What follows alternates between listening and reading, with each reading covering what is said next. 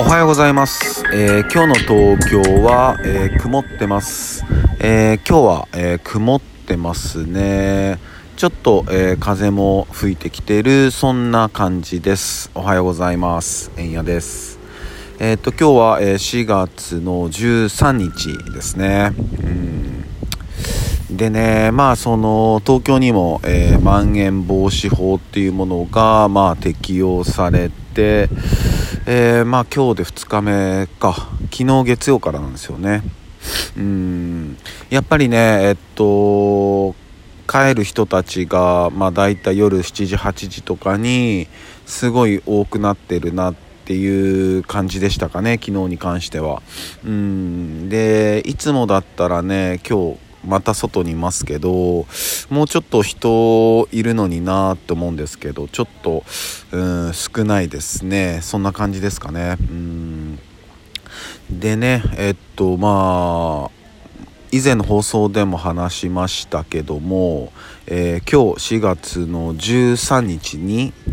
あのー福島第一原発のね、うんえー処理水、えーを、まあ、海に放出することを、まあ、政府が決定をしたと。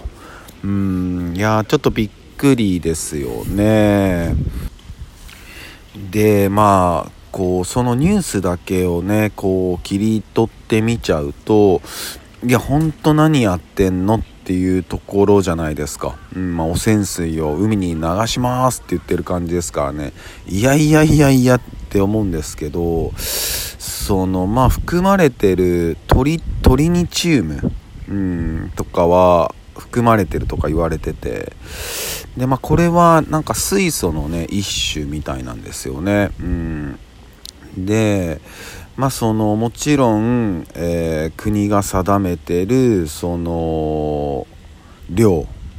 にももっと、えー減らしてるし、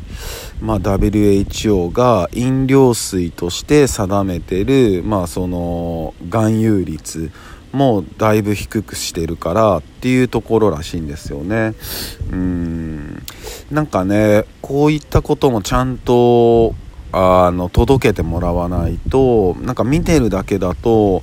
ねえいや大丈夫なんですかってなるし、まあ、風評被害っていうものもね出ますからね。うんなんかそんな簡単になんか処理水海洋放出決定しましたみたいなね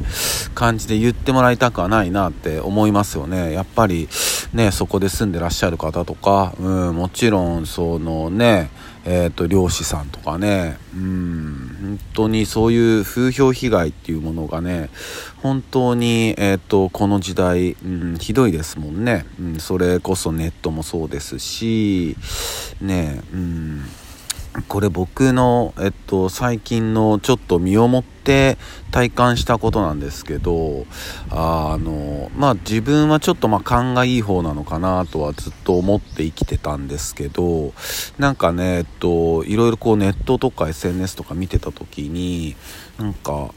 全然違うのにあこれもしかしてちょっと知ってる人になんかなんていうのかな不幸があったのかなって思っちゃうようなことがあってたまたまの連鎖だったんですけど、うん、それを自分がなんかそういう風に解釈してしまってちょっと動揺したことがあったんですよほんと最近。うん。ま全然もう自分の勘違いだったんですけど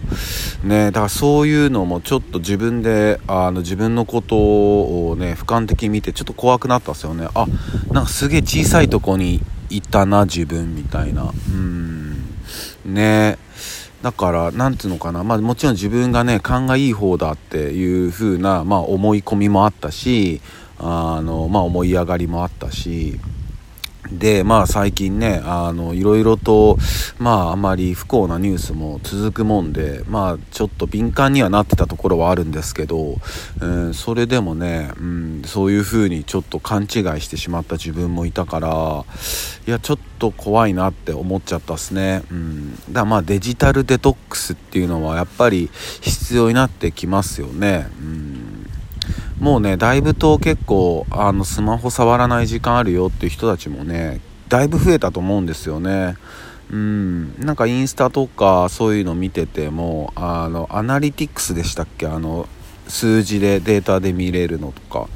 そういうの見ててもやっぱりえっと1年前とかよりはだいぶ下がってるような気もしますもんね。うん。やっぱニュースとか見てても、まあ、何が本当で何が嘘かもわからないし、まあ、疲れちゃうところもあるからね、まあ、そういうふうに、ま距離を置くっていうのは、うん、かなり大事になってくるんだなと思いましたね、うん、本当になのでねちょっとマスコミの方々には本当正しい、まあ、ニュースをね、えー、伝えてほしいなって、うん、改めて思いました、えー、そんな感じです、えー、それでは皆さん今日も一日いい日でありますように。シノビシャス。